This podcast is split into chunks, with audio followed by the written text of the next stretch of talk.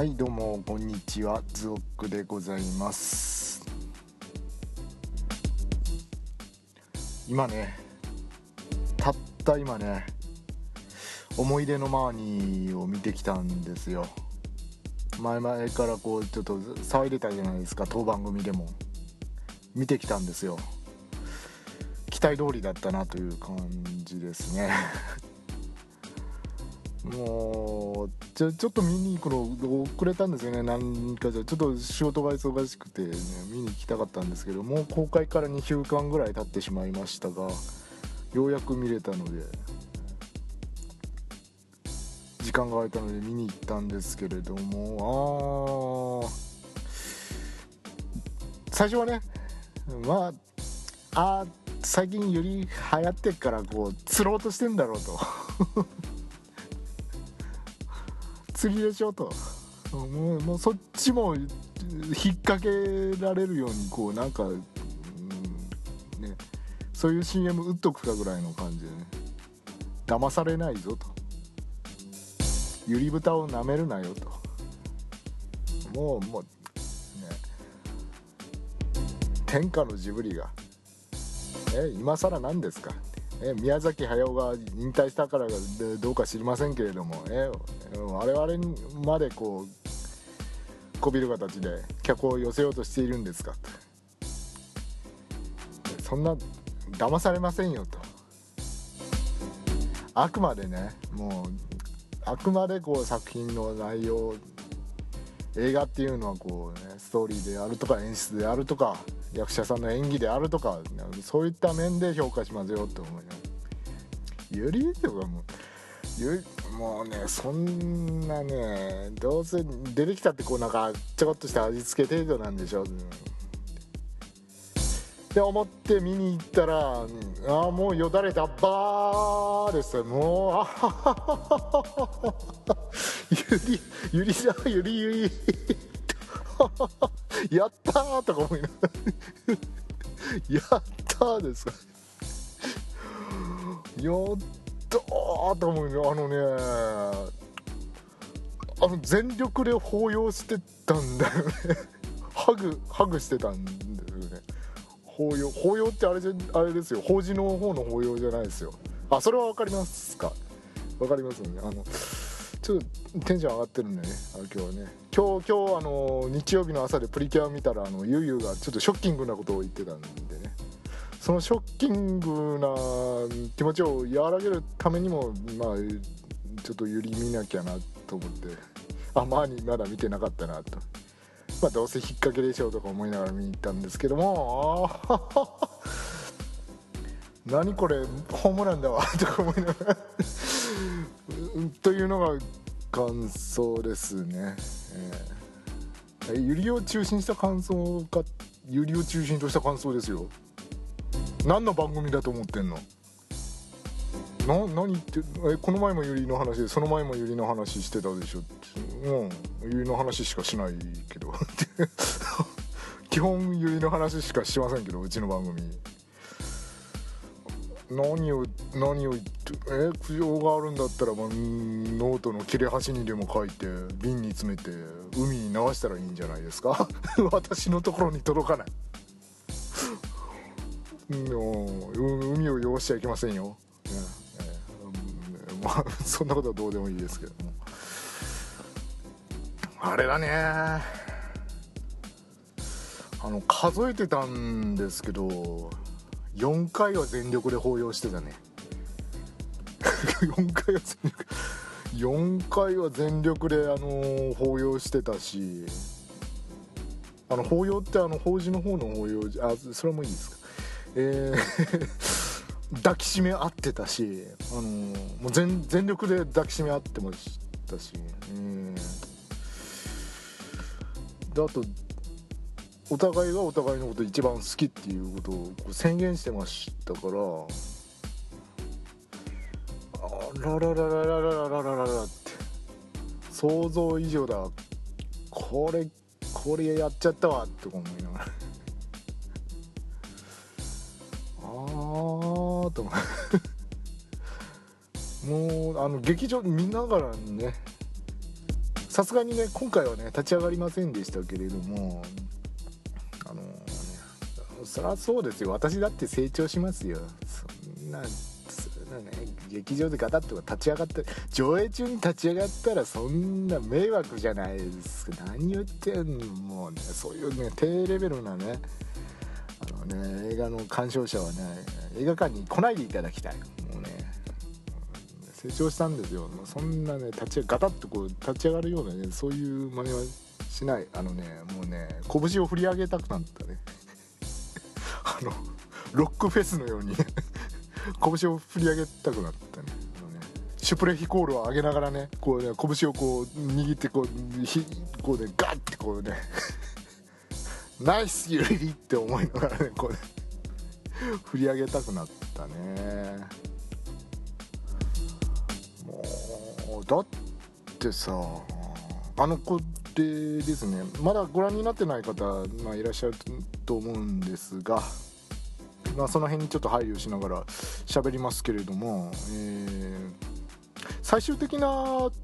チですね、マーニーの正体が誰なのかっていうところ、そこを知ってしまうと、じゃあこの作品ユリでしたかって聞かれるとどうかなって思うところはあるんですが、でも米橋監督の演出的な意味でもう今申し上げたところ抱擁なんかも含めてもう完全にユリだったので、もう好きな方は、安心して萌えに行けるんじゃないかなと思います、もうあれ同人誌なんなら書けるんじゃないかな、大量生産できますねこれね。時期がゴールデンウィークならな、もうちょっと夏コミだから冬コミだとな、ちょっと時期空いちゃうからな。ゴールデンウィークぐらいだったらもうね来週は大量生産でしたよ大量生産でこっちも大量ですよ。もう大量って大量に振りかざしながらこうビッグサイトを後にするところでしたよ、ね。あれは具体的に言うとね、どこが良かったかというと、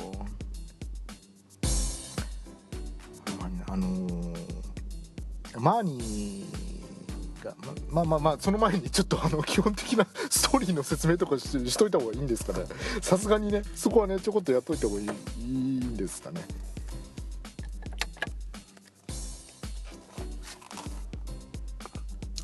パンフレット買って読んでるんですけど、なんだこれ米林さんの描いてるイラストあるんですけど、絡み方こうひどくないか、これなんでこのべったりくっついてんの、おかしいでしょ。なんでそんなお互いの顔を見つめ合いながらこう体を密着させ、なんなの恋人同士なのこれ、それはいいか。ですね、基本的なストーリーなんですが、思い出のマーニーは、原作はイギリスのなんか古典らしいんですけれども、それを今回日本版として舞台を、北海道のね札幌と、田舎はどこなのか分かんないですけれど、どこか海辺の、北海道の田舎の町に書き換えて、作ったのが本作品でございます。で都会で暮らすね12歳の少女アンナちゃんが主人公なんですけれども、この子は幼い頃に両親を亡くして養父母と一緒に暮らしてるんですが、あることがきっかけで周りに心を閉ざしてしまって、ぼっちですけどねぼっちですね、で、喘息の持病持ちなんですよ。でそのために一度療養した方がいいんじゃないかという主治医の先生の勧めもあって、今回親戚のね養父母の親戚の大岩さんっていう夫婦が暮らす海辺の村に夏休みの間来ることになったっていう。そこで不思議な洋館を見つけて、洋館ってあれなんですよ、小町さんがよく料理に入れる洋館の方、洋館じゃないです、洋館じゃないですよ、洋館ですよね。そこは分かりますか？プリキュアの秋元小町さんが料理によく突っ込む、意味なく突っ込むご実家の和菓子屋の洋館の方ではなく、洋館ですね、洋館、西洋の館の方の洋館を見つけて、今の部分いらないのかカットした方がいいのか、を見つけて、そこで出会った少女がマーニーということなんですが、この屋敷は誰も住んでないはずなんですよ。誰も住んでないはずなのにマーニーと出会ってしまって、あれ、これは夢の中なのかどうなのか現実なのかというところで物語は進んでいくんですけれども、さてさてアンナちゃんは周りに心を開いていくのか、そしてマーニーの本当の正体とは一体誰なのかというところが、この物語の肝でございますね。はい、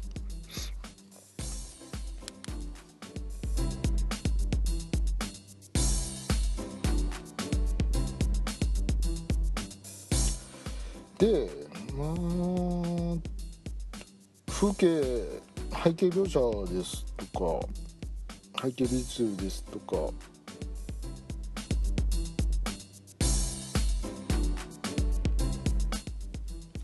キャラクターの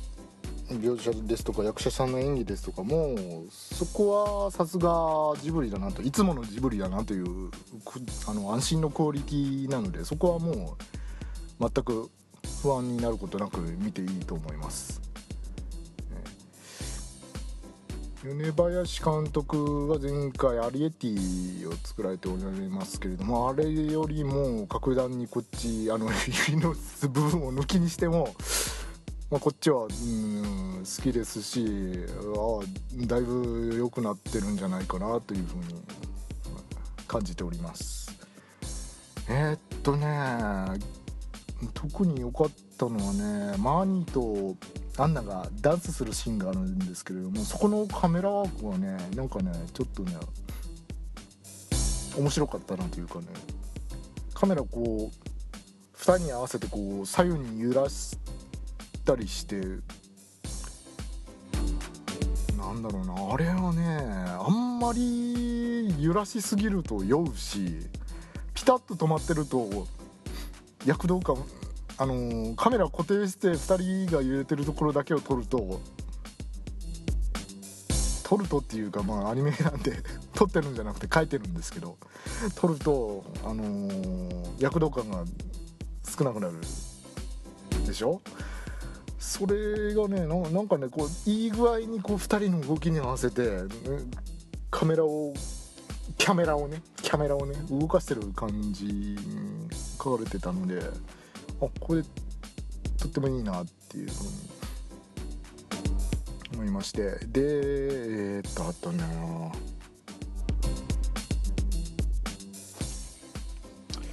あとね、これちょっとラストシーン近くになるんですけど、ま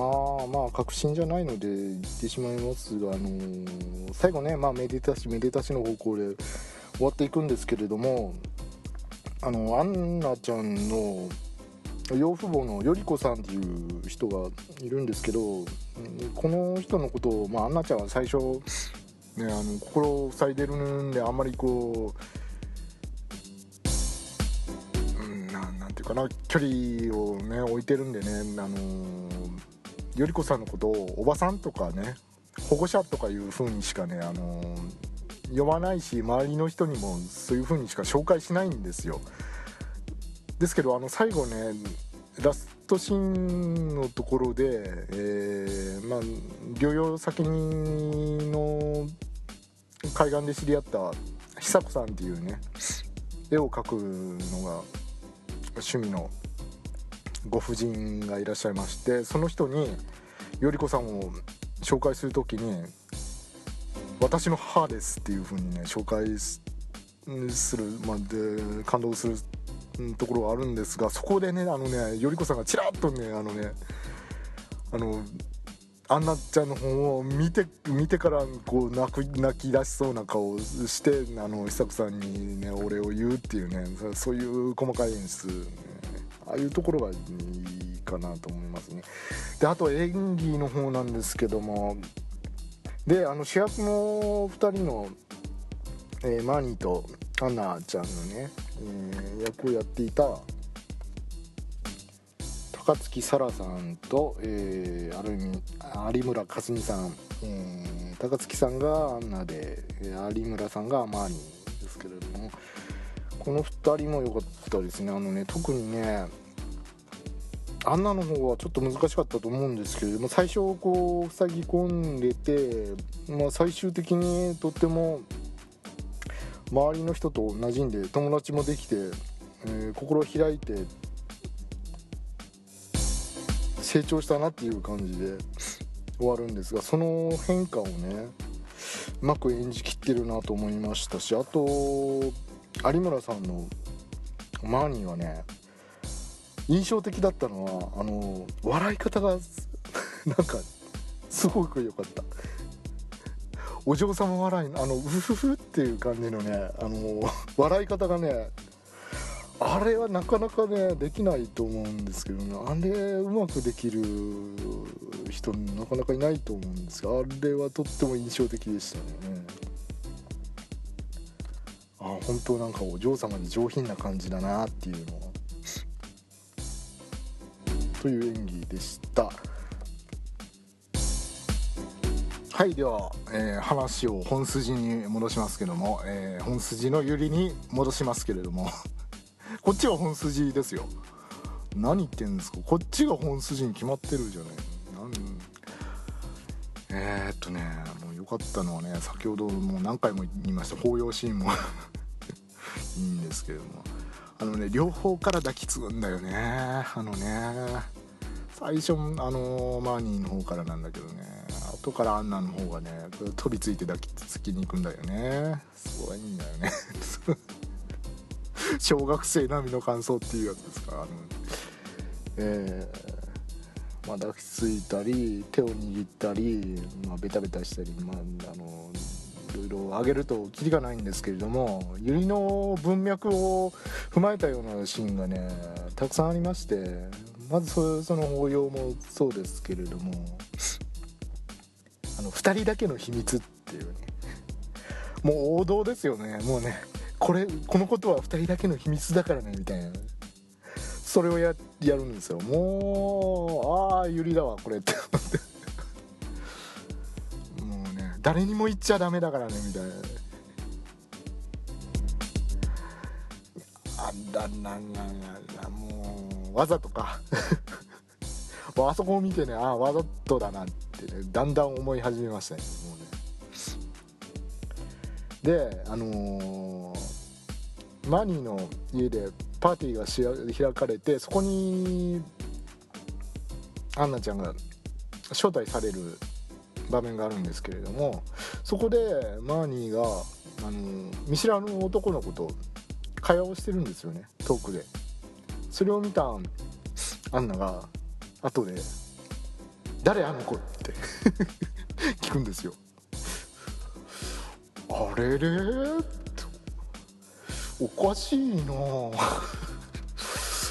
誰だっていいじゃないね、別に知り合いじゃないのなんなのね、ね挨拶ぐらいいいじゃないの何をそんなに焦って誰あの子って聞いてるのとか思いながらね、もう肩を震わしながらもう椅子でこう足をもう頻繁に組み替えながらね、私なんかこれもだえてたんですけれどもね、誰だっていいじゃないのって何なのって思いながらまあ、幼なじみの男の子らしいんですけど、和彦君っていうね、もう別に、いいんですよね。幼なじみの男の子に嫉妬するっていうねこれもまたよりよくある話ですよね。普段私たち女の子同士だからくっつきやすいけれども、あの子の本当の特別な相手は異性であるあの男の子っていうね、この感じね、この感じね、この嫉妬ね、これはよくありますよ。これはよくありますよね、うん、この感じね。であとね、もうなんか頻繁に顔をあからめてるところ、頬を冷めてるところがあるんで、そこは注目して見ていただきたい。なんでそんな頬を染めるのっていうその演出何って思いながらでもあとそうだな、最初の方出会ってすぐぐらいのところで結構ね、マーニーがアンナのところをちょっとからかい気味っていう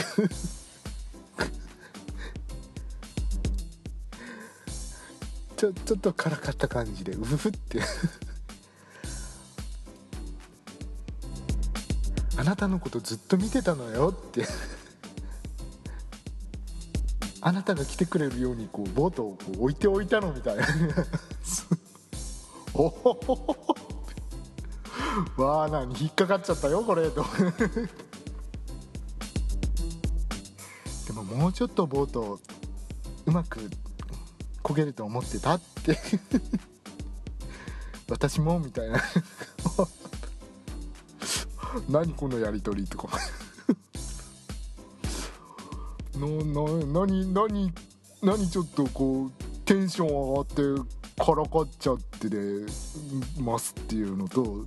そのからかわれ方も別に不愉快じゃないし、むしろ嬉しいですみたいな、この受け答え何とか思いながらもうそこで私もうチュロス一気に食い切りましたからね、もうね上映前に買ったチュロス全部食い切りましたからね、もうそこでもうなんだこれとか思いながらそしてもう爆弾としてはお互いにお互いのことが一番好き宣言をしてしまうっていう今まで出会ってきた女の子の中であなたのことが一番好きよっていうのをこう別々ですけれどもお互いに言い合ってるっていうね愛してるわまで入ってましたからね、もうね。原作西洋の文学作品ですから、まあまあ愛してるよとか、まあ、もう普通にいますよ、家族でもね。日本ではそんな言わないかもしれないけれど、でもこうリメイク日本版としてこうリメイクするにあたってそこを変えずに愛してるよってこうストレートに変えちゃうっていうね、あらまあと思いと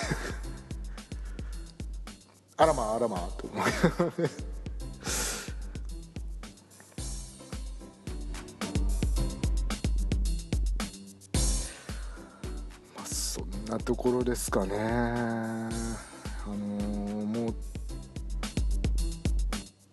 中盤の、マーニーが登場して、クライマックスに至るところまではもうだいっぱなしですよ、ゆり豚としては。まさかここまでかとは思いませんでしたね正直ね、もうちょっと味付け程度だろうって思ってましたけれども、密着度高えなとかあ、一つ忘れてた、ボートを漕ぐシーンがあるんですよ。ボート水辺なのでね、お屋敷が水辺にあってこう入江でこう満潮になるとこう潮が満ちてきてこう水に浸かるんですけど、干潮の時はこう歩いて館までこう行けるような地形なんですけど、満潮になるとボートを漕いでいかないといけないような入り江なので、マーニーとアンナはボートで、ね、桟橋から館までよく行き来するんですが、マーニーの方はこうしょっちゅう漕いでるので漕ぎ慣れてる感じがするんですが、アンナちゃんは漕いだことないんでしょうね、あんまりね。でちょっと不器用な感じで、じゃあ練習しないといけないわねみたいな感じになってねあらあらと練習しないといけないわね、練習しないといけないわねはいいんですけど、練習してる時にもう密着ですよ。練習だからね、練習しないとこれ型が大事だからとっても大事だから、別にいやらしい意味とかないですよ。だってスポーツとかさ、テニスやる時とかよく体を重ねてね、体を重ね合ってね、こう汗にまみれたこうスポーツで流したこう汗まみれのこうちょっとこう匂った体をお互いにくっつけ合いながらこう後輩に違うでしょって、ここのこう、ね、スイングはこうなのよみたいな感じでね、女の子の先輩がねこうね体をこうぴったりくっつけてこう、ね、一本のラケットをこう持ちながらこうバッてこう振ってね、こうよって、ね、はい分かりました先輩みたいな感じでこうやるじゃないですか、よくね。なんでこんなスラスラと妄想が出てくるのかは聞かないでくださいね。これくらい当たり前ですよ。これくらいできないとダメですよ。何がダメなのかよくわかりませんけど、そういうことあるじゃないですか。あの感じですよ。ね、ボートはこういう風に漕ぐのよ、あんなって。いい？よろしいかしらみたいな感じで、ね、こうね、体をこう背中にこう密着させて、こう両手をねこう添えながら、こうねオールをこうね漕いでね、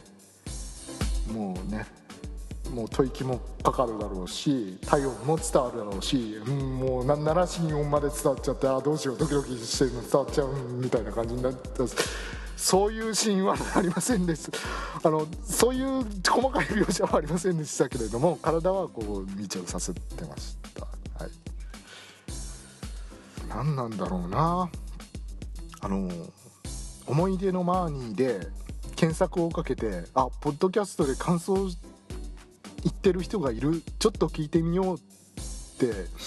今日初めてこの番組をお聞きになられたあなた、本当に申し訳ございません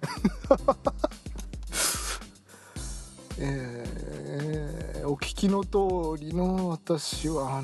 ド変態なので、ド変態というか、重度のユリ中なので、こういう感想になってしまいますそこら辺は重々ご了承ください。はい、常連の方は分かっていただけてると思いますけれども、あれねあそこでも頬染めてたらね、頬染めざるを得ないよね。密着してるしね、な、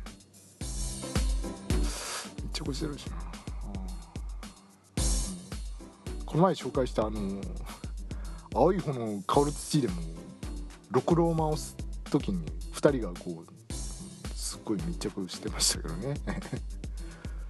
そうせざるを得ないですよね。こうろくろを扱うの、そんな初心者には簡単なことではありませんから、やっぱ上級者がこう手を添えてこう後ろから回り込んでね、こういう風にこういう力の入れ方でこういう手の添え方でみたいなことをこうね、こう完全にこう、ね、腕を回してこうですよこうですよみたいな感じでやんないと上達しないじゃないですか。それは当たり前ですよ。それと同じでボートをこうのをこう教える時もやっぱりこう、ね、ぴったりくっついて、こういう力具合でこういう風に引いてねやらないとうまいこと力が伝わらないから、だんだんうまくなってきた、偉いわよあんなみたいな、ね、感じね。ね、そうそう、だんだん気が合ってきて、そう2人の気がぴったりになってきて、ね、こう何も喋らなくても伝わる2人のところみたいな、ね、こういうそういう細かい描写はありませんでしたけれども体を密着させていたシーンがあったのは事実なので、ぼーっとこういうシーンはいいなと思いました最終的な感想がそれ、最終的ひどいね、あのね、映画の最終的な感想がぼーっとこぐシーンで体を密着させてるのはいいと思いましたってもう米林監督が聞いたらもうPC をジブリの2階から投げ捨てる勢いの感想ですよね。もうこれね、なめとんかとお前のような視聴者は知らんというそういう感想、ひどい感想ですけれども、よかったですよ、まあ、真面目な話、物語としても、まあ、そんなにこう変な奇抜な展開とかいうのはありませんでしたけれども、やはり古典的ないい物語だなという、まさかこれがこんな風にね、つながってるなんてって嘘でしょみたいなオチもありますけれども、まあまあそこは物語なのでね、ああそうなんだって、ああそうなんだ、それで全てのピースがうまく噛み合って、ああ主人公は救われて、めでたしめでたしだねっていう感じのね終わり方だったので、非常におすすめです。なんかジブリは長編アニメをもう撤退するっていう風にね、なんか残念なニュースがありましたけれどもね、ぜひともまたチームを組み直していつの日か新しい作品を世に送り出してほしいですね。もうこれが最後になっちゃったらちょっと悲しいですし、まあ前回が巨匠2人だったから、あれと比べられるとみたいな、100年に 何人出てくるか分かんないような天才2人ですからあの後に作られたら、まああれと比べられたらって思いますけれども、思い出の前にね、もう全力でおすすめできるほどいい作品でしたので、まだ近くで上映がついているという方はご覧になっていただきたいですし、まあ、DVD 出たら買うなり借りるなりして見ていただきたいなと思います。特に私のような重度の有利中の皆さんには安心しておすすめしますまあ安心しておすすめします燃えられると思います。はい、以上です、今回の、お相手はズロックでございました。それでは皆さん、さようなら、バイバイ。